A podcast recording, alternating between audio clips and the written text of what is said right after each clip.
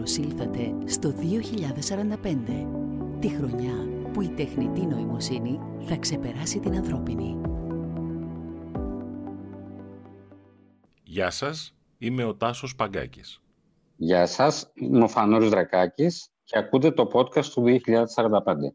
Τάσο, νομίζω είναι ένα πολύ μεγάλο ερώτημα αυτό το διάστημα της πανδημίας, πώς έχει κρατήσει 6-7 μήνες, είναι πώς συντηρείται ο χώρος του πολιτισμού; Και όταν λέμε ε, στις διάφορες εκφράσεις και εκφάνσεις του, θέατρα, μουσεία, ε, εκδηλώσεις, ε, πώς αυτοί οι χώροι συντηρούν το ενδιαφέρον τους και, και προσελκύουν και το κοινό. Έχεις επισκεφτεί εσύ κάποιους χώρους αυτό, αυτούς τους 7 μήνες που έχει κρατήσει η πανδημία; Ε, όχι τώρα, τι περιμένεις να σου πω; Και μάλιστα αναρωτιέμαι πραγματικά τι πρέπει να κάνουν όλοι αυτοί οι άνθρωποι που ασχολούνται με τον πολιτισμό και τις μορφές ψυχαγωγίας. Είναι πάρα πολύ δύσκολο για αυτούς. Έχω την αίσθηση ότι αυτή η πανδημία, αυτοί οι 7 μήνες λειτουργήσαν και σε ένα βαθμό μια δοκιμαστική περίοδο για το τι θα δούμε στο μέλλον στο συγκεκριμένο πεδίο και πώς θα αλλάξει. Λες. Πώς θα αλλάξει η τέχνη και ενδεχομένως να βγουν και σύγχρονες μορφές τέχνης να ξεπηδήσουν. Ας μην το συζητήσουμε όμως και αυτό μόνοι μας. Έχουμε μαζί μας έναν άνθρωπο ειδικό για να μας δώσει απαντήσεις είναι ένας άνθρωπος που το δουλεύει τόσα χρόνια. Τη σύνδεση του digital με το φυσικό περιβάλλον. Ας τον καλωσορίσουμε. Μαζί μας λοιπόν έχουμε τον Ηλία Χατζηχριστόδουλου, εμπνευστή και διοργανωτή του Athens Digital Art Festival, με τον οποίο θα μιλήσουμε για τις καινούριες μορφές τέχνης, την εμπειρία της τέχνης και πώς αυτή εξελίσσεται με την είσοδο της τεχνολογίας, για το αν ακόμα η τέχνη έχει θέση και ρόλο στην εκπαίδευση και αν ακόμα και οι καινούργιε μορφές τέχνης ε, μπορούν να γίνουν αρρωγός στον αστικό σχεδιασμό. Γεια σου, Ηλία. Καλησπέρα, Φανούρη. Καλησπέρα, αγαπητέ Τάσο. Ηλία, να σε καλωσορίσω και εγώ με τη σειρά μου. Ε, πολύ χαρούμενοι που σε έχουμε και πριν σε βομβαρδίσουμε με ερωτήσεις, θέλω σε παρακαλώ να πεις σε όλους όσους μας ακούνε τι σημαίνει ψηφιακή τέχνη, γιατί digital arts; Μάλιστα. Ε, βαρβάτη ερώτηση. Καταρχάς να πούμε ότι το digital δεν είναι αυτός σκοπός. Το digital απλά προσθέτει πράγματα. Δηλαδή, έχουμε συνηθίσει να έχουμε ως μορφή τέχνης, ας πούμε, μια φωτογραφία, έναν πίνακα, έτσι, τα οποία θα συνεχίσουν πάντα να έχουν ε, απαράμιλη αξία και μορφιά. Όμως ένας πίνακας, τον οποίο όσο το κοιτάς, μπορεί εκείνος να εξελίσσεται, ε, μπορεί να οδηγήσει και κάπου αλλού. Οπότε γι' αυτό λέω ότι δεν είναι αυτός ο σκοπός. Αλλά αυτός ο συνδυασμός ε, είναι όμορφος. Είναι όμορφος γιατί καταρχάς δεν ξέρουμε ακριβώς πού θα οδηγηθεί και είναι και όμορφος γιατί συμβαίνει τώρα. Άρα αισθανόμαστε ότι κινούμαστε και, και σύμφωνα με το πνεύμα της εποχής μας. Ναι. Αυτό, αυτό, αυτό πρακτικά σημαίνει ότι χρησιμοποιείτε πολύ την τεχνολογία για να την αποδώσετε την τέχνη ψηφιακά. Κοίταξε, Τάσο, εγώ ακόμα χρησιμοποιώ ατζέντα. Είμαι ένας άνθρωπος που κάνω το φεστιβάλ από το 2005. Ξε, ξεκίνησε σαν σκέψη το 2004, που άμα σκεφτούμε όλοι τι ήταν το 2004, όχι μόνο με το ορόσημο αυτό, έτσι, το, το εθνικό, ε, βρισκόμασταν σε μια συγκεκριμένη εποχή, σε ένα χρονικό ορίζοντα το 2004 και ήρθε το 2005 όταν είπαμε και λέγαμε μεταξύ μας πάμε στην Ελλάδα, στην Ελλάδα του 2004 να δημιουργήσουμε έτσι ένα θεσμό για το κομμάτι της τέχνης και μετά μπήκε μέσα της και η τεχνολογία. Και τώρα έχουμε φτάσει στο τρίπτυχο αυτό που θα μιλήσουμε και σήμερα που είναι τέχνη, τεχνολογία και επιστήμη. Αυτό δηλαδή είναι το digital art. Δεν είναι απλά ο ψυχρός κώδικας. Είναι, είναι η όμορφη εικόνα που την έχουμε συνηθίσει, ο κώδικας αυτός, η τεχνολογία δηλαδή, και όλο αυτό το πράγμα που παντρεύεται άρτια μαζί για να μπορεί να μας δώσει αυτό το αισθητικό αποτέλεσμα. Το κινητό τηλέφωνο που κρατάμε, κάτι το οποίο βλέπουμε στο διαδίκτυο, δεν είναι τεχνολογία. Είναι είναι ένας γλυκός κώδικας. Είναι κάτι το οποίο έχει όμορφα χρώματα, έχει όμορφη μουσική. Δεν θα μπορούσαμε να το αγγίξουμε, να κουνήσουμε το δάχτυλό μας πάνω στην οθόνη, άμα αυτό δεν μας προσέλκυε, αν δεν ήταν άκρος ενδιαφέρον και κατανοητό ε, στη συνάψη του κεφάλι μας. Εσύ μετά από 16 χρόνια όμως ε, που κάνεις αυτό το, ε, ας το πούμε, είναι ένα, ένα φεστιβάλ. Άρα μαζεύεις ανθρώπους, έργα, σε κάποιο χώρο.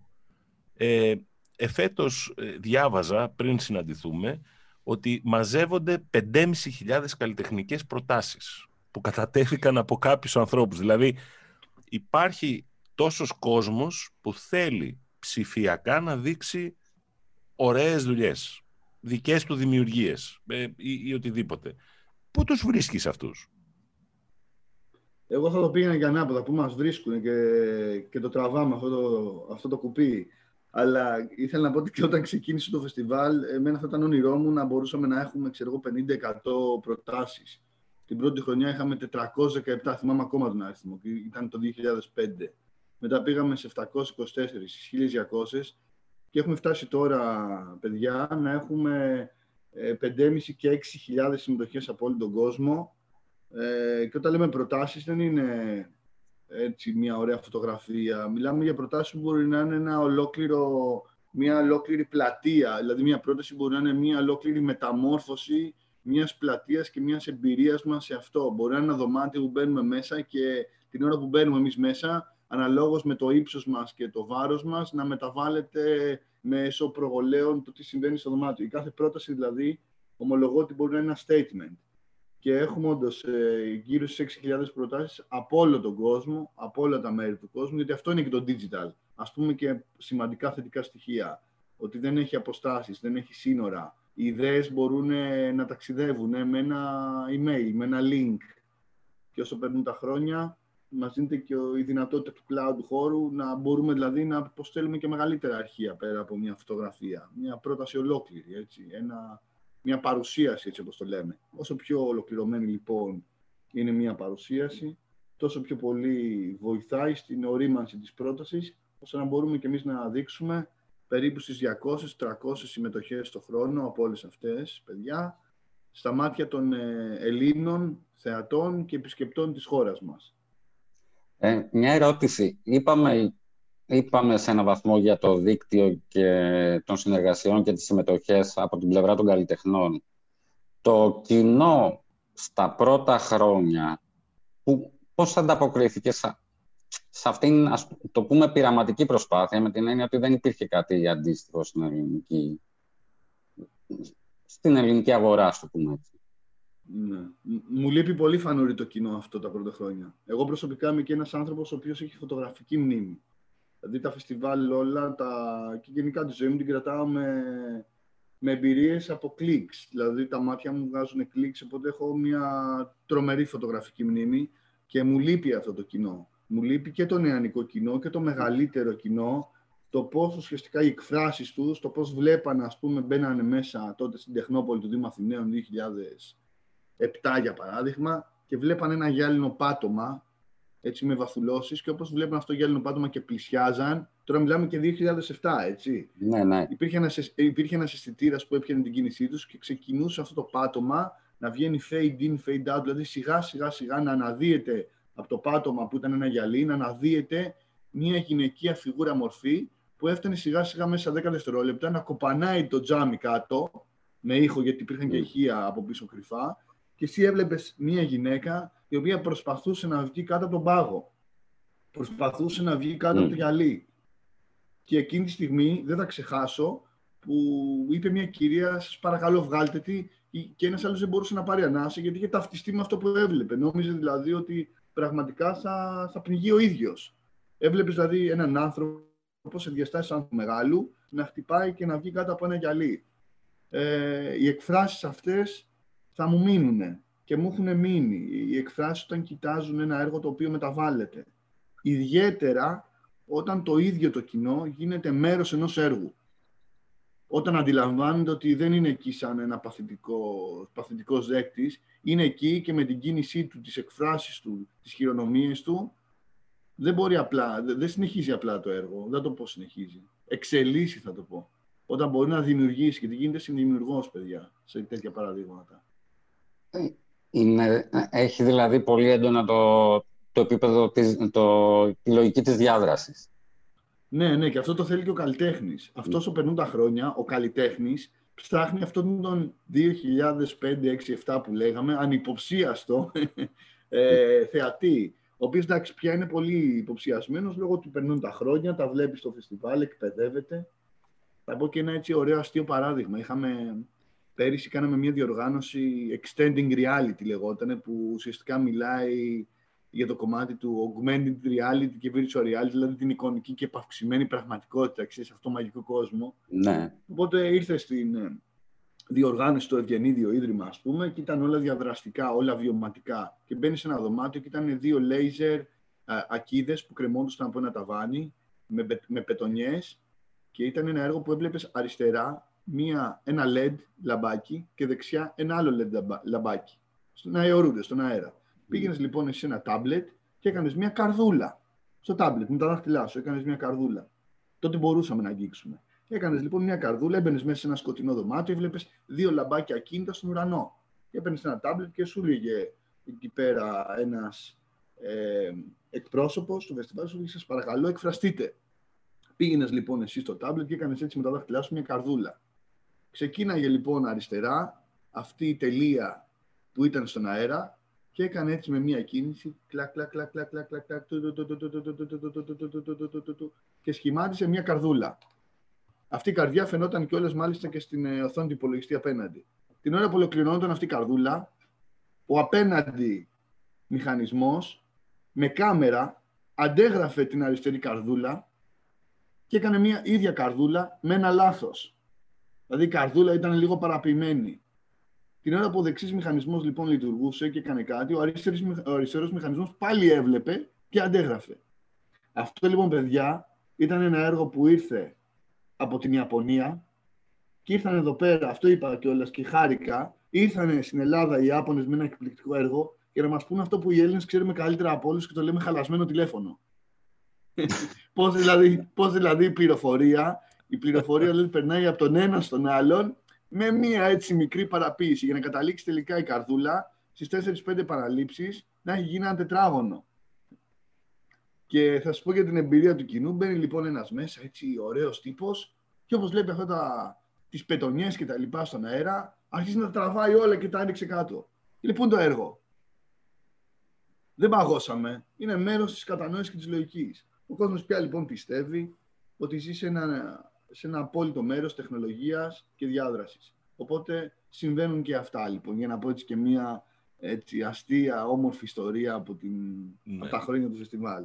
Τα πιο νέα παιδιά όμως, Ηλία, ήδη εκπαιδεύονται στο να χρησιμοποιούν το τηλέφωνό τους σε διάφορες μορφές, ας το πούμε έκφρασης. Ε, ε, φωτογραφία, τζιφάκια, μεμεδάκια, όλα αυτά, TikTok κτλ οι, οι πιο μεγάλες ηλικίες έχουν έναν βαθμό ε, απόκρισης και κατανόησης που θέλει λίγο καιρό κτλ. Όμως, σε κάθε περίπτωση, αυτή την εποχή ζούμε την πανδημία. Τι, ε, εσύ ανακοίνωσες ότι θα είμαστε digital. Ωραία. Άρα και φυσικά δεν θα μπορώ να έρθω σε κάποιο χώρο. Πώς θα γίνει αυτό για να μπορεί το κοινό να μπει να περιεργαστεί, να δει κάτι που του αρέσει, να ενημερωθεί, να ακούσει μια ομιλία. Τι, τι έχεις ε, σκεφτεί για να το αντιμετωπίσεις, γιατί θα μας πάει καιρό μάλλον αυτή η κατάσταση. Καταρχάς να πω στο κοινό μας που μας ακούει ότι δεν έχουμε μιλήσει από πριν και δεν έχουμε συνοηθεί. Καθόλου. Θα πω κάτι γιατί και θα όλο, αυτό το, δύσκολα. Ναι, όλο αυτό το πόρταλ το οποίο επισκέπτεται είναι ένα πόρταλ το οποίο έχει να κάνει σχέση όχι απλά με το αύριο, το αύριο που έχει να κάνει σχέση με το χθες και το σήμερα. Οπότε θα είναι πάρα πολύ ωραίο να μπορούμε να δώσουμε hints και να κοιτάξουμε λίγα χρόνια μετά, να πατήσουμε έτσι στο κουμπί αυτό, το ιστορικό κουμπί, να ακούσουμε τρεις άνθρωποι τι λέγανε και να δούμε και μπορεί να μην είναι χρόνια μετά και να είναι μήνες μετά ή μέρες μετά και να δούμε αυτά τα πράγματα να συμβαίνουν. Οπότε θα μοιραστώ μαζί σας το εξής ότι αυτή την περίοδο αυτό που σκαρώνω αυτό που σκαρώνουμε στο Διεθνές Φεστιβάλ Ψηφιακών Τεχνών της Ελλάδος, το Athens Digital Arts Festival, είναι πώς οι πιτσιρικάδες με το κινητό τηλέφωνο, το οποίο εντάξει, καλός ή κακός, πέρα από τη, όποια έτσι κριτική σκέψη έχουμε γι' αυτό, είναι ένα εργαλείο, όπως και η γνώση είναι εργαλείο και δύναμη, πώς θα μπορούν με αυτό το κινητό τηλέφωνο να κάνουν ρεαλιστική διάδραση και να μην χάνονται μέσα σε αυτό. Να μην, να μην το βλέπουν δηλαδή σαν ένα πάτο τεράστιο, ε, σαν ένα βαρέλι, συγγνώμη, τεράστιο χωρίς πάτο. Ε, οπότε να βγαίνουν με αυτό το κινητό τηλέφωνο, να βρίσκονται κάπου, να παίρνουν πληροφορίες και όχι απλά μόνο QR codes και τα λοιπά που έχουν στο μυαλό μας, να παίρνουν εμπειρίες. Δηλαδή να βγαίνουν έξω, να σηκώνουν το κινητό τηλέφωνο στον αέρα και να βλέπουν τι θέλει ας πούμε ο Τάσος σήμερα, ποια είναι η κατάσταση του Τάσου, ποια, δηλαδή τι σκέφτεται ο Φανούρης, τι θέλει να μας πει. Έξω όμως, στο φυσικό κόσμο. Αυτό το οποίο έχουμε μεγαλύτερη ανάγκη από ποτέ τελικά σήμερα. Σηκώνω το κοινό τηλέφωνο και βλέπω ο φίλος μου ο Πέτρος ότι σήμερα ρε παιδί μου είναι στα high του και έχει κερδίσει ας πούμε, έχει, έχει γράψει τρομερά στο μάθημα και του αξίζει ένα μπράβο βλέπω τη Γεωργία, τη φίλη μου, ότι χώρισε και ότι είναι ελεύθερη, ξέρω εγώ, και μπορεί να είναι και η ευκαιρία της ζωής μου. Ε, οπότε θέλω να σου πω ότι όλο αυτό το κομμάτι του digital είναι πάρα πολύ σημαντικό να το λέμε και να δούμε πώς εξελιχθεί και πώς θα γίνει. Το digital είναι ένα κομμάτι που το λατρεύουμε, το digital όμως είναι ένα κομμάτι το οποίο πρέπει να επενδύσουμε σε αυτό. Ναι, σαν χώρα όμως θέλω να σου θυμίσω, ε, δύο, θα σε ρωτήσω το πρώτο πράγμα. Σαν χώρα, όταν προσπαθήσαμε να χρησιμοποιήσουμε τις νέες τεχνολογίες, το virtual και την επαυξημένη πραγματικότητα, για τον τουρισμό, για σημεία που προσελκύουν τον τουρίστα, δεν τα πήγαμε πολύ καλά. Δηλαδή, δεν ξέρω τι είναι. Είναι η άγνοιά μας, η δυσκολία ε, ότι θέλουμε λίγο δηλαδή χρόνο να το πάρουμε εμπρός και από την άλλη το δεύτερο όχι σαν αντίλογο, σαν, σαν μια αίσθηση το μεταφέρω γενικά δεν έχουμε δείξει ε, εκτός αν, κάνουμε, αν κάνω λάθος αυτό που λέω δεν έχουμε δείξει διάθεση συμμετοχής σε πράγματα τα οποία ξεπερνάνε το μικροκοσμό μας δηλαδή είμαι στο σχολείο, είμαι στην παρέα, είμαι στο Instagram ε, όπως λες έχω χαθεί σε ένα βαρέλι χωρίς πάτο, εσύ το βλέπεις αυτό από την πλευρά σου να αλλάζει αργά αλλά σταθερά; Καταρχάς δεν έχεις άδικο σε αυτά που λες, αλλά θα πω ότι ήταν, είναι θέμα timing και είμαι σίγουρος και πεπισμένος ότι είναι θέμα timing. Γιατί εμείς είχαμε πάντα κάποια πολύ δυνατά χαρτιά σε ό,τι ανέφερες. Είχαμε πάντα τον ήλιο μας, τον τουρισμό μας, τη μαγιά μας και είχαμε το, το σεφ μαξιλάρι, το οποίο τώρα όλα αυτά τώρα κουνήθηκαν 100% παγκόσμια. Δηλαδή το να μπορώ να πάω να δω τους Δελφούς μου έφτανε. Δεν ήθελα να δω κάτι άλλο. Το να δω την Ακρόπολη ήταν κάτι μυστικιστικό, μια τρομερή εμπειρία. Το να δω τώρα όμως την Ακρόπολη με το νέο της προμηνός φωτισμό, το οποίο, ο οποίος την αναδεικνύει ακόμα περισσότερο και να μπορώ να κάνω ένα virtual tour 360 μοίρες και εγώ να βρίσκομαι σπίτι μου και μέσα στο κομμάτι της οικονομικής περιήγησης να έχω τον ξεναγό πραγματικά να είμαι εκεί στην Ακρόπολη και σε σημεία που δεν μπορώ να πάω και σαν κοινό, έτσι. Σου βάζω και ένα παράγοντα παραπάνω. Και να έχω τον ξεναγό real time, όχι τον ξεναγό ρομπότ. Τον ξεναγό όπως καλή ώρα, ας πούμε, είμαστε σε ένα Zoom και μιλάμε σε ένα πρόγραμμα έτσι, τηλεσυνδιάσκεψη και επικοινωνούμε και να έχω εκεί τον ξεναγό που μπορεί να με περπατήσει στην Ακρόπολη, αυτό τώρα αλλάζει παιδιά άρδιν. Ναι. Δεν γίνεται ναι. δηλαδή να μην, το, να μην το αποδεχτούμε αυτό το πράγμα. Δεν γίνεται. Ωραία. Το, το επόμενο που θέλω έτσι να βάλουμε στην κουβέντα είναι το εξής. Αυτό είναι, αυτό όλο που περιγράφεις είναι πώς κάνω πολύ όμορφες εμπειρίες έργα καλλιτεχνών, συνεργασία του κόσμου, του κοινού, των πιτσιρικάδων που είπες και είναι πράγματι μια νέα μορφή έκφρασης που ανατρέπει κάποια συνηθισμένα πράγματα που είχαμε στο μυαλό μας. Ο πρώτος χώρος που θα μπορούσαμε να το δούμε δεν είναι η πόλη μας. Εντάξει, δεν λέω να το παρακάνουμε, αλλά Ε, εμείς έχουμε τώρα πρόσφατα ακούσει για την ε, σήμανση και, το, και την προβολή στα κτίρια που έγινε στη Γαλλία μετά τον πολύ δραματικό ε, θάνατο, δολοφονία αυτού του καθηγητή. Έχουμε εκτεθεί καμιά φορά σε πανηγύρια και σε εκθέσεις που έχουν ακόμα ξύλινα ταμπλό στις πλατείες μας. Αλλά πώς θα παντρευόταν αυτό που έχεις καταλάβει, που σε έχουν μάθει τόσοι καλλιτέχνες από 100 χώρες, πώς θα μπορούσαμε να το αξιοποιήσουμε στις πόλεις μας; Για να είναι και πιο τουριστικές, να είναι και πιο η, η περπατάδα που λένε να είναι όμορφη, να, να κάθονται οι άνθρωποι, να πίνουν ένα καφέ, κάτι να βλέπουν, να εμπλέκονται. Να εμπλέκονται, κράτα το αυτό, ωραία λέξη. Πάντα μας αρέσει αυτό. Ε, μην πας μακριά, και μην πάμε μακριά. Πέρυσι τα Χριστούγεννα 2019-2020 κάναμε ας πούμε τα mapping projections στα κτίρια. Mapping projection κάνουμε σαν Athens Digital Arts Festival από το 2006, δηλαδή από τη δεύτερη χρονιά σε κτίρια εννοώ. Ε, ήθελε το χρόνο του όμως. Και το κομμάτι αυτό της τεχνολογίας, από το, βάλτε το κάτω, 2006-2020. Παιδιά, μιλάμε για ένα, μια δεκαπενταετία, ας πούμε, gap. Και έφτασε το 2019-2020 να γιορτάζουμε τα Χριστούγεννα μεταμορφώνοντας κτίρια στην πόλη μας για να αλλάξει ο χαρακτήρας της πόλης, γιατί καταλάβαμε ότι είναι ένας τρόπος με μνημιακές διαστάσεις απόδοσης για να μπορούμε να δούμε κάτι, ένα θέαμα, μια υπερπαραγωγή. Ε, θα απαντήσω όμως πολύ του the point σε αυτό που με ρωτάτε. Γιατί ο δημόσιος χώρος είναι το μεγαλύτερο εργαλείο για τον κάθε έναν μας. Είναι εκεί δηλαδή καταρχάς το unexpected, αυτό δηλαδή που δεν περιμένω να μου συμβεί. Γιατί όταν πάω στο ADAF, στο Athens Digital Arts Festival, είμαι υποψιασμένος. Πάω εκεί πέρα για να αλλάξω την ψυχοσύνδεσή μου. Πάω για να μεταφερθώ κάπου. Μην πω τη λέξη τηλεμεταφερθώ πάω για να μεταφερθώ, έτσι, λίγο να δω, να δω λίγο το αύριο. Είμαι σήμερα και πάω να δω λίγο το αύριο, πάω να μπω μέσα σε αυτό.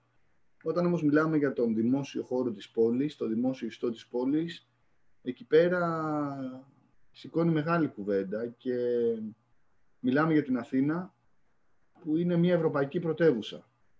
Δεν θα πω ότι γίνονται χιλιάδες πράγματα σε όλο τον κόσμο, θα πω όμως ότι ό,τι γίνεται, όπως και το παρατήρησε με πολύ ωραίο παράδειγμα πριν, αγαπητέ Τάσο, ό,τι γίνεται δεν γίνεται απλά viral, αλλά μένει και μένει για καιρό.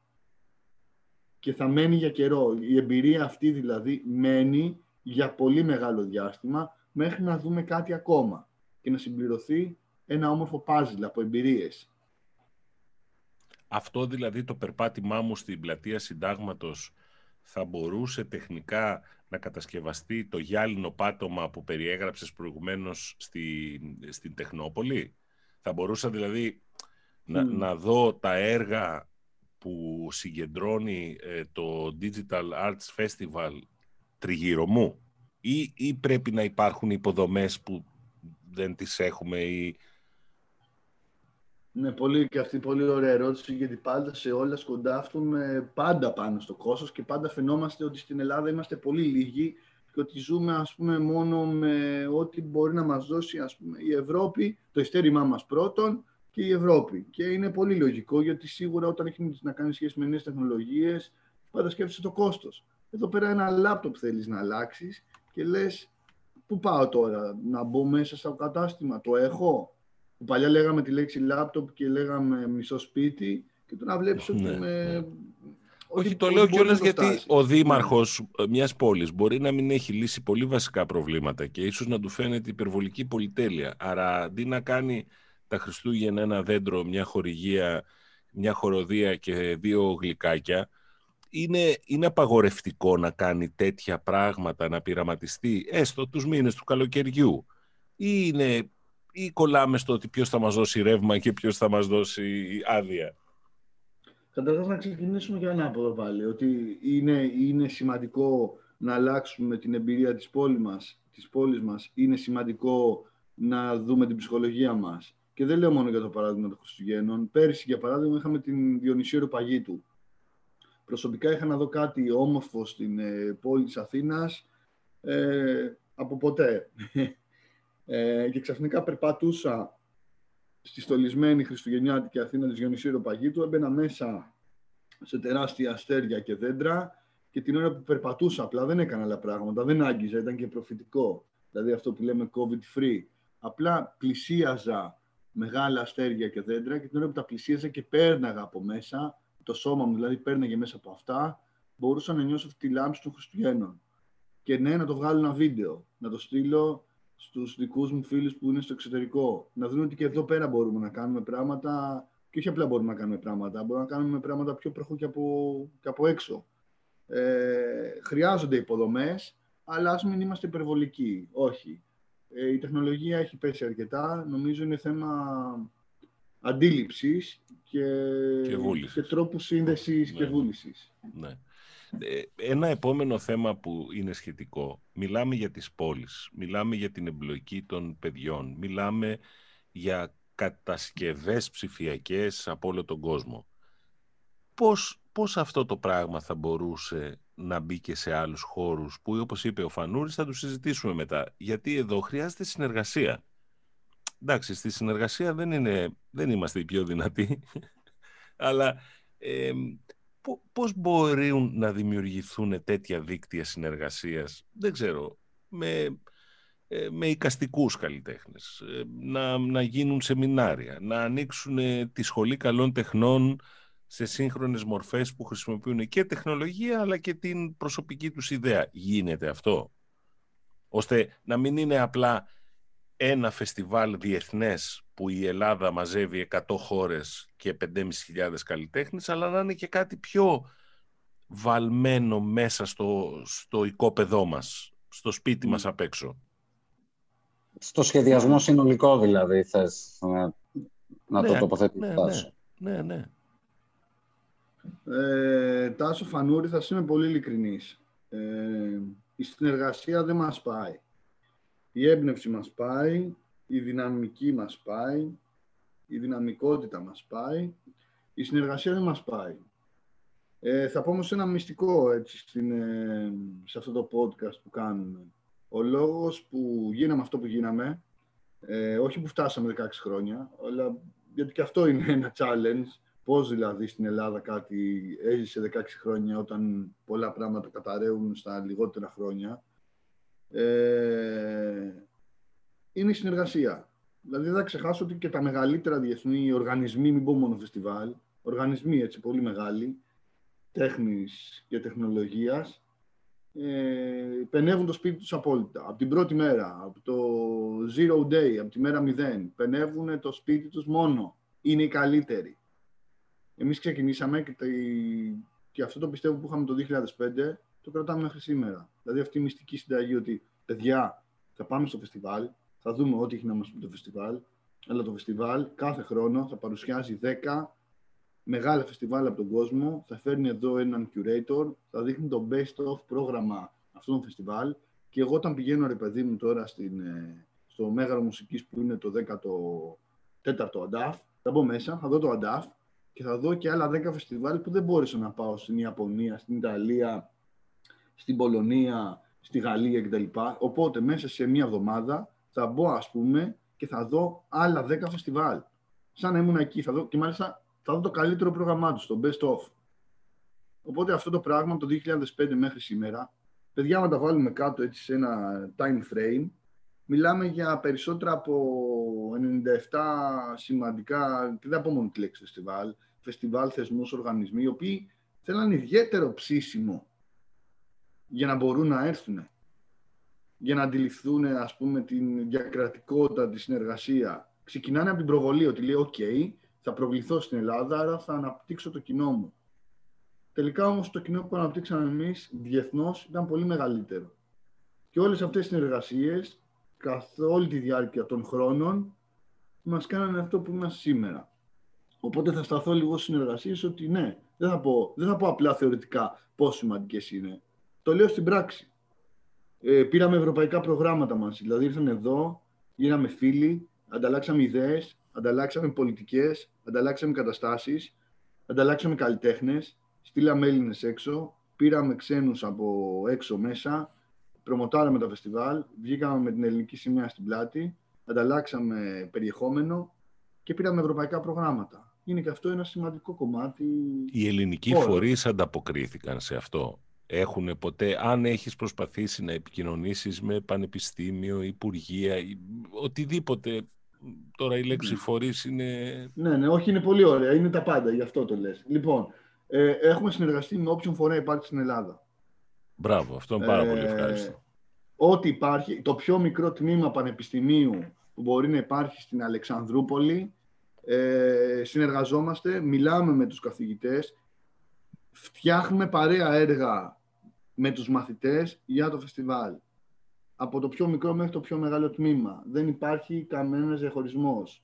Είναι, είναι η αρχή, είναι τα πιστεύω μας. Ε, ο Ηλίας Χατζηστοδούλου παίρνει το κτέλ, παίρνει το όχημά του όπου δεν πάει το κτέλ και πάει με την ομάδα παραγωγής, επισκέπτεται καθ' όλη τη διάρκεια του έτους.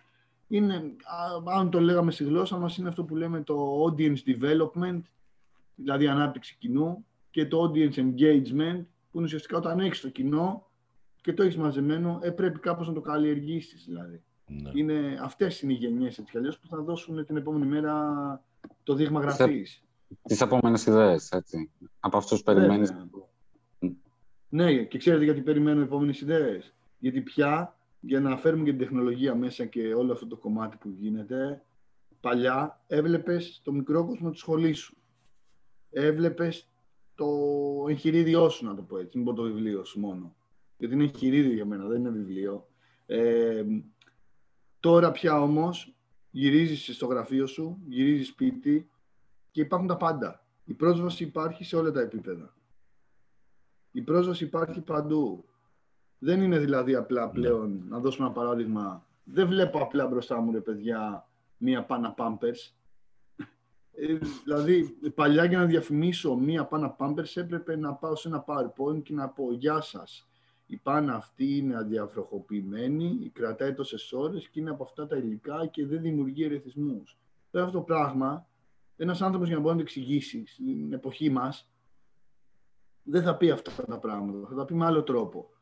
Θα φτιάξει ένα δωμάτιο, θα κάνει installation, θα μπει μέσα και ξαφνικά μέσα σε 30 σεκόντ, όπως ορίζει η εποχή μας στο χρόνο που μας αναλογεί, μέσα σε 30 σεκόντ θα παίξει πάνω ένα mapping projection video που θα δείχνει αυτά τα στοιχεία της πάνας μέσα σε 30 σεκόντ. Πώς γίνεται η απορροφητικότητα, πώς γίνεται το κομμάτι της, δηλαδή πόσο υγιεινή είναι, τι στάτους έχει, τι στοιχεία έχει μέσα από μια εφαρμογή. Να δηλαδή... Μου, μου ναι. δίνεις το ερέθισμα τώρα λέγοντας το παράδειγμα της πάνας, να σε ρωτήσω, υπάρχει, ένα, ένα, ε, υπάρχει ένας διαρκής διάλογος πόσο οι επιχειρήσεις χρησιμοποιούν την τεχνολογία στα θέματα της εμπορικής επικοινωνίας. Λένε λοιπόν, πότε θα έχουμε το πρώτο e-shop που θα βάζεις γυαλιά και θα περπατάς στους διαδρόμους ή το πρώτο σούπερ μάρκετ. Ε, αναρωτιούνται διάφοροι αφού έχεις ένα μεγάλο κοινό στα social media τι κάνεις μαζί του και από την άλλη ξέρουμε ότι όλη αυτή η τεχνολογία δεν έχει φέρει στην Ευρώπη ανάπτυξη. Οι λόγοι είναι άλλοι. Θα μπορούσε αυτό που εσύ λες ως εμπειρίες με τη χρήση της τεχνολογίας να χρησιμοποιηθεί από τον εμπορικό κόσμο; Δηλαδή, εντάξει, δεν λέω να κάνουν ένα promotion απ' έξω από την πόρτα τους για να πουλήσουν δύο κουπόνια τυριού, αλλά θα, θα μπορούσε αυτό να αποτελέσει ένα, μια καλύτερη, έτσι, εξυπνότερη τεχνική για αυτούς. Εγώ βλέπω, Φανούρη και Τάσο, ότι τα τελευταία δύο χρόνια και πριν περάσουμε στη συνθήκη του COVID, αυτό θα το χαρακτηρίζα σχεδόν ως μονόδρομο. Δηλαδή το προϊόν, ε, πέρα από ένα πολύ έξυπνο βίντεο για να μπορούμε να διαφημίσουμε τις, ε, τα χαρακτηριστικά του, γιατί τι θέλεις να πεις; Όταν είσαι περήφανος για ένα προϊόν, ό,τι και να είναι αυτό, αυτοκίνητο, μηχανάκι, τετράδιο, τα πάντα, οφείλεις για να είσαι καλύτερος να παρουσιάσεις τα τεχνικά χαρακτηριστικά του. Τις ιδιότητές του, έτσι. Είναι πανάκι αυτό το πράγμα πέρα από ένα έξυπνο κείμενο, πέρα από πολύ ωραίες φωτογραφίες και design, πέρα από ένα βίντεο που συνδυάζει αυτά τα δύο που σας είπα, το πιο σημαντικό πάντα είναι η εμπειρία του καταναλωτή, είναι η εμπειρία του κοινού, για να περάσουμε έτσι λίγο και σε μια experiential marketing κατάσταση. Είναι η εμπειρία. Όταν εγώ πάω στο σημείο πώλησης, πρέπει να το ζήσω, ας πούμε. πρέπει να, να μου το πεις ξεκάθαρα, με πολύ απλά λόγια. Να το γραμματιστώ, να δω τον εαυτό μου σε αυτή μέσα την ανάγκη. Και αυτό είναι σε οποιαδήποτε υπηρεσία. Και μέσα εκεί έχουμε πάρα πολύ το κομμάτι της τέχνης. Τέχνη είναι, δηλαδή αυτό που ξεκίνησα και το podcast σήμερα, τα γραφικά είναι τέχνη. Ο κώδικας είναι τέχνη. Αυτά, πρέπει, αυτά έχουν έρθει πια κοντά. Και έχουν έρθει πάρα πολύ κοντά. Και έχουν έρθει κοντά για το καλό του καταναλωτή. Ναι, αυτές οι, μορφές, αυτές οι μορφές τέχνης όμως του Ιάπωνα συνεργάτη, της ομάδας από το Μιλάνο που πήρατε ένα ευρωπαϊκό πρόγραμμα, βλέπουν με προβληματισμό συνεργασίες με, με εμπορικούς οργανισμούς ή αντίθετα οι εμπορικοί οργανισμοί μπορεί αυτά να τα βλέπουν και να λένε γιατί πηγαίνουμε σε ένα μέλλον που έτσι θα είναι. Όπως το περιγράφεις. Τώρα αν μπορεί κάποιος να το φανταστεί όχι, ε, τι να κάνουμε. Μήπως αυτοί οι δύο χώροι ε, βλέπουν ο ένας τον άλλον με άγνοια, με απορίες; Ωραία πάσα πάλι και, και αληθινή πάσα. Ε, αυτή τη στιγμή που μιλάμε, ε, την προηγούμενη εβδομάδα ήρθε ένα request από ένα ιταλικό φεστιβάλ, σαν να το είπες δηλαδή, που λέει έχουν ένα πολύ μεγάλο εμπορικό πελάτη που θα φτιάξει ένα πολύ γνωστή έτσι ας πούμε μάρκα, που θα φτιάξει ένα super high-tech ε, ρολόι. Πολύ high-tech ρολόι σε την πιο premium αγορά ας πούμε. Ε, πώς Ηλία, αυτό το πράγμα θα το κάνουμε καμπάνια στην Ιταλία για να μπορούμε να λανσάρουμε το ρολόι. Πώς δηλαδή μπορούμε, περνώντας από τη βιτρίνα του καταστήματος, να δω εγώ τον εαυτό μου μέσα στο ρολόι. Αυτό ήταν το spec. Το request ήταν αυτό, ήταν δύο ατάκες. Οπότε έρχονται μετά οι καλλιτέχνες ε, και ανταποκρίνονται πάνω σε αυτό το κομμάτι. Το αποτέλεσμα λοιπόν είναι ότι όχι απλά πήραν το spec για να γίνει το λανσάρισμα στην Ιταλία, αλλά επειδή ήταν super excited και χαρούμενοι και για να τιμήσουν αυτή τη συνεργασία, επέλεξαν σαν δεύτερη χώρα λανσαρίσματο την Ελλάδα. Οπότε θα δούμε αυτό το βίντεο στις βιτρίνες των καταστημάτων όπου πωλείται αυτό το ρολόι και στην Ελλάδα. Και μετά θα πάει και στον υπόλοιπο μπράβο, κόσμο. Μπράβο, Συγχαρητήρια. Ε, εγώ ε, την ερώτηση την έκανα ναι. έχοντας κατά νου αυτό που έκανε κάποτε ο Μακαρίτης ο Αβίτσης, ζητώντας, ε, mm. προσκαλώντας τον κόσμο να του στείλει tunes για να φτιάξει ένα τραγούδι, το Avicii for You, ε, τότε συνεργαζόμασταν μαζί του, ε, εγώ ήμουν στην Ericsson και ανταποκρίθηκαν 14.000 άνθρωποι για να συνθέσει αυτό σε ένα τραγούδι. Αλλά εκεί έβλεπες το crowd που ήταν η πηγή ε, του τραγουδιού, τον καλλιτέχνη που δεν είχε πρόβλημα να συνεργαστεί με εταιρείες και τις εταιρείες που καταλάβαιναν ότι αυτό θα τους δώσει κάποια εμπορικά ή ωφέλη εικόνας, ας το πούμε.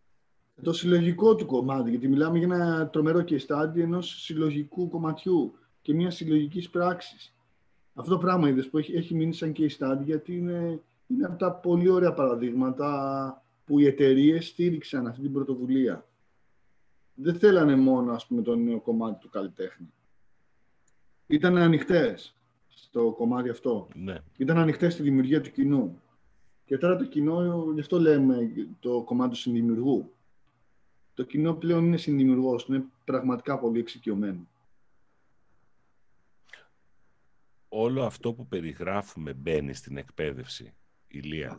Δηλαδή, όταν λέω στην εκπαίδευση, δεν το εννοώ μέσα στο ετήσιο πρόγραμμα της ε, τάξης, αλλά πώς θα, πώς θα φανταζόμασταν μετά από χρόνια τα παιδιά να μαθαίνουν, να πειραματίζονται. Τώρα, ας πούμε, έχουν ξεκινήσει αρκετά σχολεία, ε, με, ασχολούνται με τη ρομποτική τα παιδιά, γίνονται κάποιοι διαγωνισμοί, κάποια πολύ δειλά βήματα, ωραία πράγματα, αλλά πώς θα μπορούσε αυτό το πράγμα να ανατεθεί, να μπει ως εργασία, να, να, να μπει ως ε, ένα γνωστικό αντικείμενο, πες το έτσι, ξέρω εγώ, να, μικρά, μεγάλα παιδιά, το, το έχεις έτσι φανταστεί για το μέλλον. Α είμαστε και εδώ ειλικρινείς. Ε, Τάσο είσαι πατέρας τριών παιδιών. Ναι, ναι. Ε, λοιπόν, αν δεν υπήρχε η προσωπική βούληση και πρωτοβουλία, ε, τα παιδιά παίρνουν τις βασικές γνώσεις. Δεν θα πω ότι στην Ελλάδα έχουμε ε, ούτε άρτιο, αλλά ούτε και τραγικό εκπαιδευτικό σύστημα και το γνωρίζουμε όλοι μας αυτό. Αλλά τα παιδιά πια έχουν μια πρόσβαση οι γονείς και τα παιδιά, γονείς και παιδιά έχουν πρόσβαση σε, ένα, σε μια πολύ μεγάλη πηγή πληροφοριών. Σίγουρα το αχανές ε, δίκτυο, ε, και όχι μόνο επειδή το λέμε fake news κτλ, αλλά σίγουρα η υπερπληροφόρηση κάνει κακό. Οπότε τώρα μου θυμίζει λίγο και αυτό που ζήσαμε φέτος, αυτό που λέμε technotribalism, που ήταν και η θεματική του 16ου Athens Digital Arts Festival Technotribalism, που είναι η γενιά που έχει γαλουχηθεί με την τεχνολογία, που έχει άμεση πρόσβαση στη γνώση. Απλά το μυστικό τελικά είναι πώς δεν θα ξεφύγεις από αυτό και πώς θα φτάσεις to the point σε αυτό που θέλεις. Παιδιά, αν το παρατηρήσουμε αυτό το πράγμα, είναι τρομερό. Το ότι ξεκινάς από το α και φτάνεις στο δ, το ότι έχουμε attention spam, ε, δευτερόλεπτα, το ότι θέλουμε να ψάξουμε για κάτι α και ξαφνικά την ώρα που ψάχνουμε αυτό υπάρχει κάτι, ένα μήνυμα, ένα τέτοιο, μια διαφήμιση, ένα pop-up, ένα οτιδήποτε που θα μας αποσπάσει την προσοχή και δεν θα πάρουμε τελικά την πληροφορία. Αυτό είναι το μεγάλο μυστικό για μένα στο κομμάτι και της αντίληψης και της εκπαίδευσης. Το να θέλει κάποιος να ξέρει τι ψάχνει, να μπορεί, θα φτάσει στην πληροφορία, αλλά να προσιλωθεί και να μείνει σε αυτή την πληροφορία. Να κάνει focus, δηλαδή να το πω έτσι πολύ απλά και λαϊκά να μπει ο μπαμπάς με το παιδί και να πει ότι ναι, σήμερα θα κάτσουμε να προγραμματίσουμε ένα ωραίο τσιπάκι για να μπορεί η οδοντό βουρτσά μου που έχω στο μπάνιο και χάλασε να την κάνω ένα μικρό ρομποτάκι για να καταλάβω βασικές αρχές, ας πούμε, ε, ηλεκτρονικής και, ε, και μηχανικής. Να, να πούμε ότι σήμερα θα ασχοληθούμε 40 λεπτά να κάνουμε αυτό, να κάνουμε focus. Υπάρχει εκεί πέρα έξω. Δεν κοστίζει τίποτα. Τα υλικά υπάρχουν, η πρόσβαση υπάρχει. Τώρα, Πρώτος, όσον αφορά... Ναι.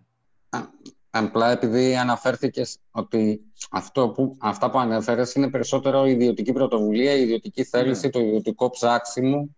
Αυτό θα έλεγα. Υπάρχουν και καθηγητές, υπάρχουν δάσκαλοι οι οποίοι είναι πιο προ, έχουν μεγαλύτερη ευαισθησία και αγάπη και το μοιράζουν αυτό απλόχερα. Και αυτό όμως ενέκειται φανούρι στην προσωπική βούληση. Δεν υπάρχει έτσι υπάρχουν ιδιωτικοί φορείς, αλλά υπάρχουν δημόσιοι φορείς, αλλά υπάρχει βούληση. Πάντα δηλαδή επαφιόμαστε στη βούληση. Όμως όλα αυτά, άμα τα βάλετε κάτω, υπάρχουν εκεί έξω. Δεν θα το ανακαλύψει δηλαδή αυτό το πράγμα. Δεν θα ανακαλύψει τον τροχό δηλαδή ο, ο δάσκαλος. Υπάρχει. Υπάρχει εκεί το κοιτάκι αυτό. Υπάρχει αυτό το δωρεάν κοιτάκι πάνω στο διαδίκτυο που σου λέει με πέντε βήματα πώς θα το κάνεις αυτό. Αλλά υπάρχουν χιλιάδες να είμαστε και εκεί. Δηλαδή αυτό είναι το θέμα. Υπάρχουν χιλιάδες. Άρα θα πρέπει να βρούμε έναν πυλώνα αξιοπιστίας. Θα πρέπει να βρούμε ένα πόρταλ, θα πρέπει να βρούμε κάτι το οποίο θα συνδεθούμε μαζί του, θα μας κερδίσει το ενδιαφέρον και την εμπιστοσύνη για να μπορούμε να έχουμε πώς είναι η ενημέρωση. Το ίδιο πράγμα είναι και η εκπαίδευση. Απλά στην εκπαίδευση ενδεχομένως, τουλάχιστον με την περιγραφή που κάνεις, ίσως έχει νόημα να καλλιεργηθεί το κίνητρο του πειραματισμού mm Πιο συντονισμένα και όχι μέσα από τις, την καλή θέληση του ενός δασκάλου του μεμονωμένου σε ένα συγκεκριμένο σχολείο ή του, του ψαξίματος του πατέρα ενός παιδιού. Βέβαια, ναι. Ναι, καταλαβαίνω τι λες, βέβαια. Θα ήταν, θα ήταν πολύ ωραίο. Και είναι ωραίο, εντάξει, για να είμαστε λίγο έτσι, θετική στη σκέψη, ε, συμβαίνει σε πολλές περιπτώσεις και είναι ντόμινο μετά. Δηλαδή το κάνει ο ένας καθηγητής, το λέει σε ένα παιδάκι, το άλλο το λέει στο ξαδερφάκι του, το παίρνει και άλλος καθηγητής στο τσιμπάλι, δηλαδή έτσι, έτσι γίνεται. Έτσι γίνεται. Οπότε έχουμε και εδώ ένα digital φαινόμενο. Ε, ε, digital και αυτό το κλασικό, το word of mouth που δεν πεθαίνει ποτέ. Θα δώσω ένα παράδειγμα εδώ στην παρέα, έτσι. Ε, μου λένε, Ηλία, θέλουμε πάρα πολύ να κάνουμε μια εφαρμογή ε, στη Ροδόπη για τα έργα τα οποία σπάνια έτσι, ζώα τα οποία εξαφανίζονται. Και θέλουμε έτσι πάρα πολύ, ρε παιδί μου, αυτό να μπορούμε να το μεταφέρουμε στη νέα γενιά. Το σπέκ ήταν αυτό, παιδιά. Το αποτέλεσμα ήταν μετά από λίγες μέρες. Φτιάχτηκε ένας, ένα βιβλίο, ένας κατάλογος με σαλόνια. Έλεγε, έλεγε αριστερά αγριόκουρκος. Και είχε ένα shape μαύρο του ζώου που μοιάζει έτσι λίγο με κότα τσαλαπετινό, έτσι κάπως έτσι, κόκορας άγριος έτσι. Αλλά ήταν ένα shape. Δεν έβλεπα εγώ τον αγριόκουρκο καθόλου. Έβλεπα μόνο το shape, μόνο το σχήμα του. Ένα μαύρο σχήμα που έλεγε μέσα αγριόκουρκος. Έπαιρνα λοιπόν το κινητό τηλέφωνο, Είμαι εγώ μπαμπάς. Κάθομαι με το παιδί μου, παίρνω το κινητό τηλέφωνο, κάνω αριστερά σελίδα, που βλέπω αυτό το μαύρο σχήμα και όπως περνάω πάνω την οθόνη του κινητού μου, ξαφνικά το μαύρο σχήμα αποκτά χρώματα και με ένα ωραίο εφέ, μπαπ, animation, βλέπω την αγριόκουρκο πρώτη φορά. Όπα, το παιδί βλέπει την αγριόκουρκο. Δεξιά ή δεξιά σελίδα δείχνει μια λίμνη, έτσι, ένα περιβάλλον. Δεν υπάρχει όμως ο αγριόκουρκο, γιατί αυτό το ζώο έχει, είναι υπό εξαφάνιση. Περνάω το κινητό τηλέφωνο δεξιά σελίδα πριν το περιβάλλον, ακούω ήχους και ξαφνικά εμφανίζεται ο αγριόκουρκο.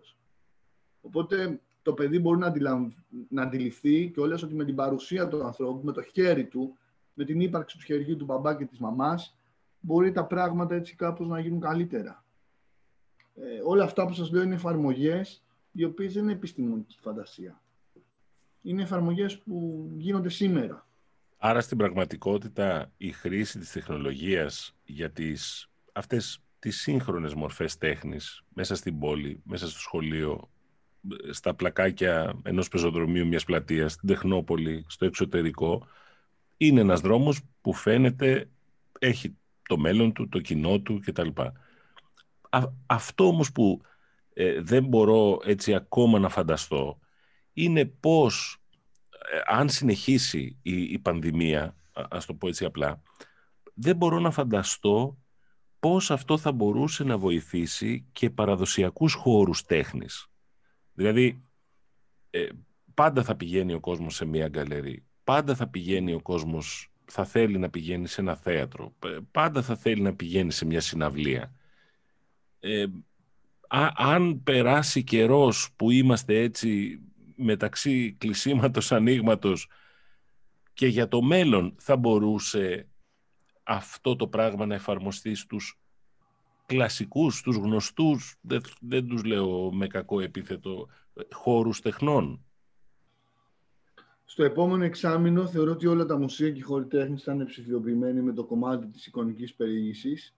Δεν θα πω ότι είναι το ίδιο κομμάτι, αλλά και εδώ είναι λίγο ηρωνικό, έτσι. Πάμε σε ένα μουσείο και πηγαίνουμε στον πίνακα λόγω των νέων μέτρων ασφαλείας μέχρι τα 50 εκατοστά. Με την εικονική περιήγηση μπορώ να δω τη λεπτομέρεια του πίνακα μέχρι και χιλιοστό ο βολβός του ματιού μου είναι κολλημένος πάνω στο έργο. Βλέπω την, την εκάστοτε λεπτομέρεια. Είμαι μέσα εκεί. Με, μέσα στο πρόγραμμα ακούω ηχούς μουσείου, ακούω την οχλαγωγία, ακούω τα πάντα. Ε, δεν μιλάμε ότι είναι η απόλυτη ίδια εμπειρία, είναι όμως κάτι. Δεν είμαι σπίτι μου και κοιτάω τους τέσσερις στίχους. Παράδειγμα νούμερο δύο στη μουσική. Ε, δεν θέλω να είμαι έτσι ο, ο, ο άνθρωπος που βλέπει μόνο τα αυθεντικά πράγματα, αλλά είναι η φύση μου, παιδιά. Ε, μουσική να πάμε πολλά χρόνια πριν για ένα παράδειγμα μουσικού συγκροτήματος και μπράβο τους Radiohead. Πάνω εκεί πέρα που είδανε τη μουσική βιομηχανία ότι τα ποσοστά και οι πωλήσει ε, αρχίζουν και πέφτουν στη δισκογραφία, σου λέει πια δεν αγοράζουν ο κόσμο CD, έχει αρχίσει και πέφτει το μέσο. Πάμε στο ψηφιακό. Pub, ε, crowdfunding. Μια χαρά. Ε, απόλυτα βιωματικό, ε, όλο το κομμάτι της εμπειρίας του κοινού κερδοφόρο, ελπιδοφόρο. Ε, ένα συγκρότημα δηλαδή μπορεί πλέον να, να κάνει μια παρουσίαση, μια συναυλία, να βάλει ένα τιμή Σένεκεν και αυτό είναι κατανοητό πια τώρα και στο κοινό. Ένα τιμή Σένεκεν κόμιστρο με μερικά ας πούμε σέντ ευρώ για να μπορεί να τα απολαύσει.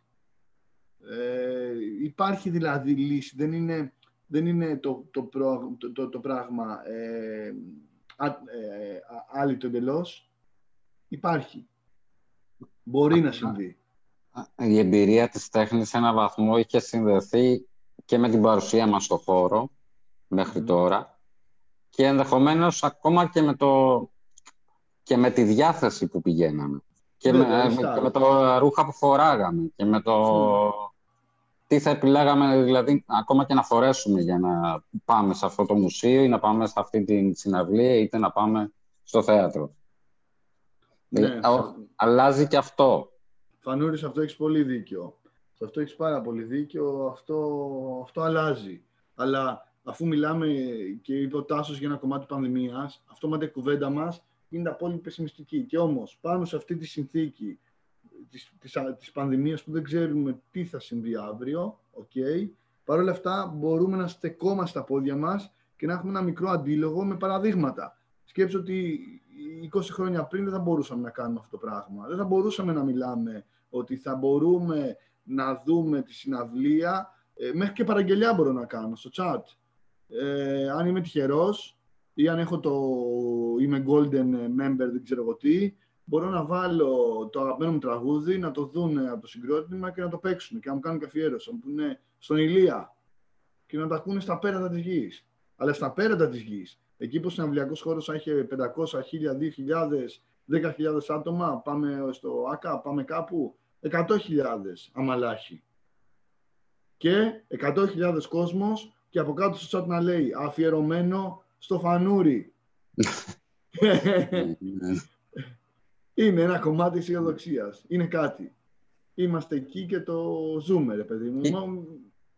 Ναι. Και είναι και ένα κομμάτι αλλαγής της εμπειρίας. Δηλαδή, το, η περιγραφή της εμπειρίας που έκανα δεν σημαίνει ότι πρέπει να παραμείνει η ίδια εμπειρία. Ε, και αυτή η εμπειρία προφανώς εξελίσσεται και ναι. αλλάζει. Ναι. Αλλά έχεις δίκιο. Κάποιοι κλάδοι, ας πούμε, μπορεί να πληγούν αρκετά. Ε, ναι, δεν θα βάλω το καλό μου το ρούχο για να πάω να δω αυτή τη συναυλία. Δεν ξέρω, μπορεί και να το βάλω.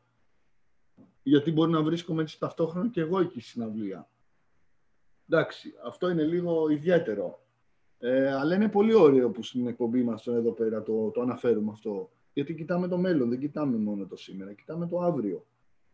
Θα είναι τρομερό να μπορώ να φορέσω το ρούχο που έχω επιλέξει σε αυτή τη συναυλία και να βρίσκομαι εκεί και να μιλάω. Και εντάξει, και ας είμαι στο περιβάλλον του σπιτιού μου.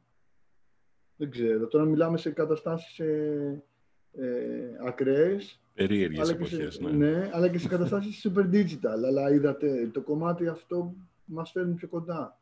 Μπορεί να γίνει. Ποιος φανταζόταν παλιά ότι θα μπορούσε η γιαγιά να δει τόσο εύκολα το παιδάκι μέσα από μια εφαρμογή του τηλεφώνου και να το δει όχι απλά να το ακούσει από ένα κακό τηλέφωνο στην πλατεία ενός χωριού που έπρεπε να δώσεις ειδικό ραντεβού για να πας εκεί να χτυπήσεις το τηλέφωνο για να το σηκώσει. Και να, να πω και να κλείσω και με αυτό ότι ε, παλιά πέρναγαν πάρα πολλά χρόνια για να συμβεί κάτι καινοτομικό, κάτι τεχνολογικό. Πέρναγαν χρόνια. Πια αυτά τα χρόνια έχουν γίνει ένα zip file τα οποία έχουν συμπιεστεί.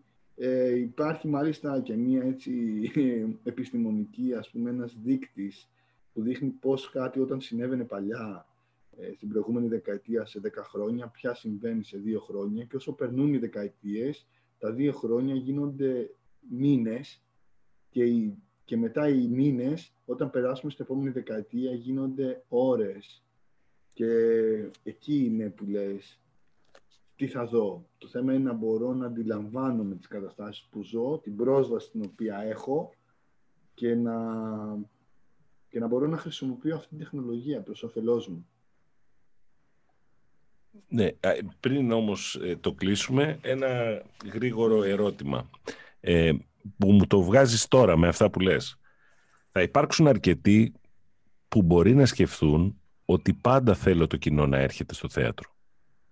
Δεν θέλω να φανταστώ ότι η τεχνολογία θα μου πάρει κομμάτι αυτής της ε, ανθρώπινης επικοινωνίας. Όταν το λένε έτσι είναι πιο όμορφα φορτισμένο, φαίνεται πιο ανθρώπινο υπάρχει ο κίνδυνος η, η τεχνολογία να μας πάρει αυτή την ανθρώπινη επαφή. Ας το πούμε μετά την πανδημία. Ας πούμε ότι έχει τελειώσει η πανδημία.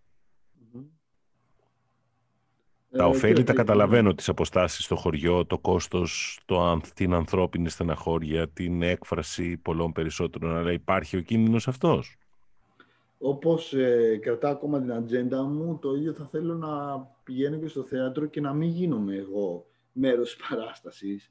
Ε, θέλω να πάω και να βλέπω τους ηθοποιούς που λατρεύω, την παράσταση που αγαπώ και να βλέπω μία ακόμα εκδοχή της. Και να έχω πολλά χρόνια να το βιώνω αυτό το πράγμα με αυτόν τον τρόπο, να μην αλλοιωθεί δηλαδή αυτό.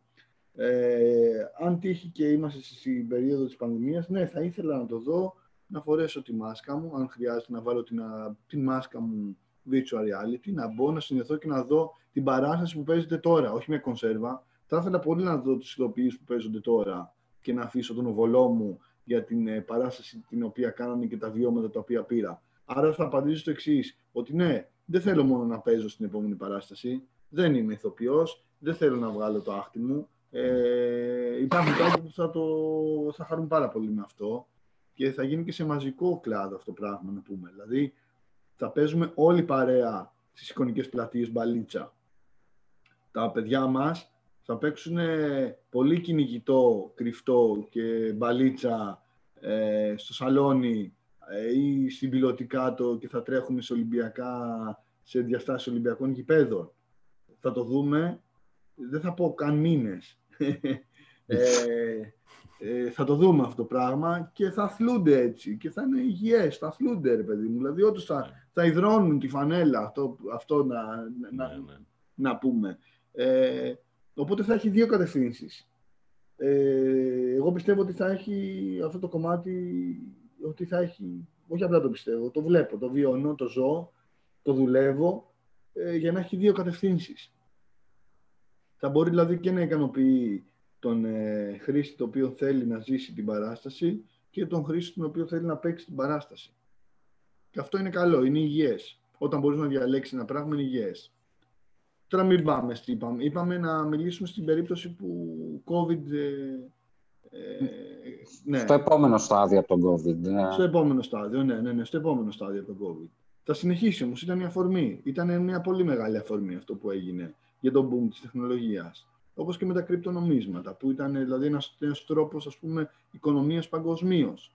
Τα κρυπτονομίσματα και αυτό που έφεραν τα κρυπτονομίσματα και το να μπορώ εγώ να είμαι σπίτι μου και με τον υπολογιστή μου να δημιουργώ ε, cents και ευρώ στην ψηφιακή μου τράπεζα, να το πω πολύ έτσι απλά και λαϊκά, είμαι εγώ και με τη δύναμη του επεξεργαστή και της κάρτας γραφικών μου, όσο εγώ δουλεύω στον υπολογιστή μου, με το ρεύμα έτσι λίγο που καταναλώνω παραπάνω, μπορώ να δημιουργώ κάποια cents. Αυτά που λέγαμε, τα κρυπτονομίσματα και όλο αυτό το πράγμα. Ε, χάρη, σε αυτό, χάρη σε αυτή την χρυσή ας πούμε, εποχή των κρυπτονομισμάτων ανέβηκαν τρομερά οι τεχνολογίες, οι υπολογιστές και κάρτες γραφικών. Είχαμε φτάσει σε ένα επίπεδο κάρτες γραφικών, να το πω έτσι λαϊκά 3D, και τώρα θα πάμε σε κάτι κάρτες γραφικών, οι οποίες θα έρθουν και δεν θα καταλαβαίνουμε από πού μας ήρθε. Δεν θα μπορώ εγώ να ξεχωρίζω τώρα τον Τάσο και τον Φανούρη. Δεν γίνεται να τον ξεχωρίζω. Οπότε όλα έχουν ουσιαστικά, είναι κομμάτια της, ε, του, του puzzle για, το, για την επόμενη μέρα. Ευχαριστούμε πολύ, Ηλία. Ήταν πολύ ενδιαφέρουσα η κουβέντα που είχαμε μαζί σου. Δεν χρειάζεται Ήταν... φόβος για την επόμενη μέρα. Αυτό θέλω έτσι να κλείσω. Ε, εμείς έχουμε το, το τηλεκοντρόλ το οποίο πιάνει κινητό τηλέφωνο. Είναι και πολλά άλλα. Και εγώ αυτό το μήνυμα που θέλω να αφήσω είναι ότι θέλω να πιστεύω ότι εγώ ίδιος βάζω το κινητό μου στο sleep mode. Ε, εγώ επιλέγω και όσο περνάει ο καιρός τελικά το μαθαίνω καλύτερα και μπορώ να επιλέγω καλύτερα ε, το, τη ζωή μου και το περιβάλλον μέσα από αυτόν τον ψηφιακό πλούτο. Στην αρχή ξεκίνησε έτσι λίγο πιο επιθετικά, αλλά έχει γίνει πολύ πιο... αρχίζει και γίνεται πιο γλυκό γιατί υπάρχει εκπαίδευση. Ευχαριστούμε πολύ, Ηλία. Μας έδωσες όμως πολλά ερεθίσματα, έτσι, ε, πολύ χρήσιμα ε, και για το χρόνο σου και για την δημιουργικότητά σου. Σε ευχαριστούμε. Εδώ θα είμαστε. Καλή συνέχεια. Να είσαι καλά. Χήμαρος ο Ηλίας Τάσο, έτσι. Εντυπωσιακός. Ποια είναι τα συμπεράσματα, τα πρώτα έτσι, συμπεράσματα που σου έμειναν από την κουβέντα μας; Με εντυπωσίασε και νομίζω ότι αυτό που μου άφησε αφορά πάρα πολλές δραστηριότητες μας για το μέλλον. Να μην εγκαταλείπεις κάτι που ονειρεύτηκες. Όταν θα ξεκίνησε την πρώτη φορά πριν από 16 χρόνια θα ήταν εντελώς μόνος του. Για να βρει δίκτυα, να γράψει γράμματα, να πάρει τηλέφωνα, να κινητοποιήσει κόσμο, να φέρει καλλιτέχνες από την Ιαπωνία. Αυτό λοιπόν είναι για εμένα μια ανθρώπινη αξία που δεν πρέπει να την ε, προσπεράσουμε έτσι εύκολα. Θα αφορά πολλούς χώρους και πολλούς ανθρώπους. Μίλησε όμως και για δίκτυα συνεργασίας, για την εκπαίδευση, για την ανάγκη της συνεργασίας επίσης με τους δημόσιους φορείς, δείχνοντας σε ένα βαθμό ότι το κομμάτι του πολιτισμού δεν είναι κάτι μονοδιάστατο. Είναι μια πολυδιάστατη προσπάθεια που αξίζει να συμμετέχουμε όλοι, νομίζω. Ναι, ναι. Κάπου εδώ όμως πρέπει να κλείσουμε, έτσι. ναι. Ε, ραντεβού στο επόμενο podcast του 2045. Μέχρι τότε, να είστε καλά. Καλή συνέχεια σε όλους. Γεια σας. 2045. Η κοινότητα που σκέφτεται το μέλλον σήμερα.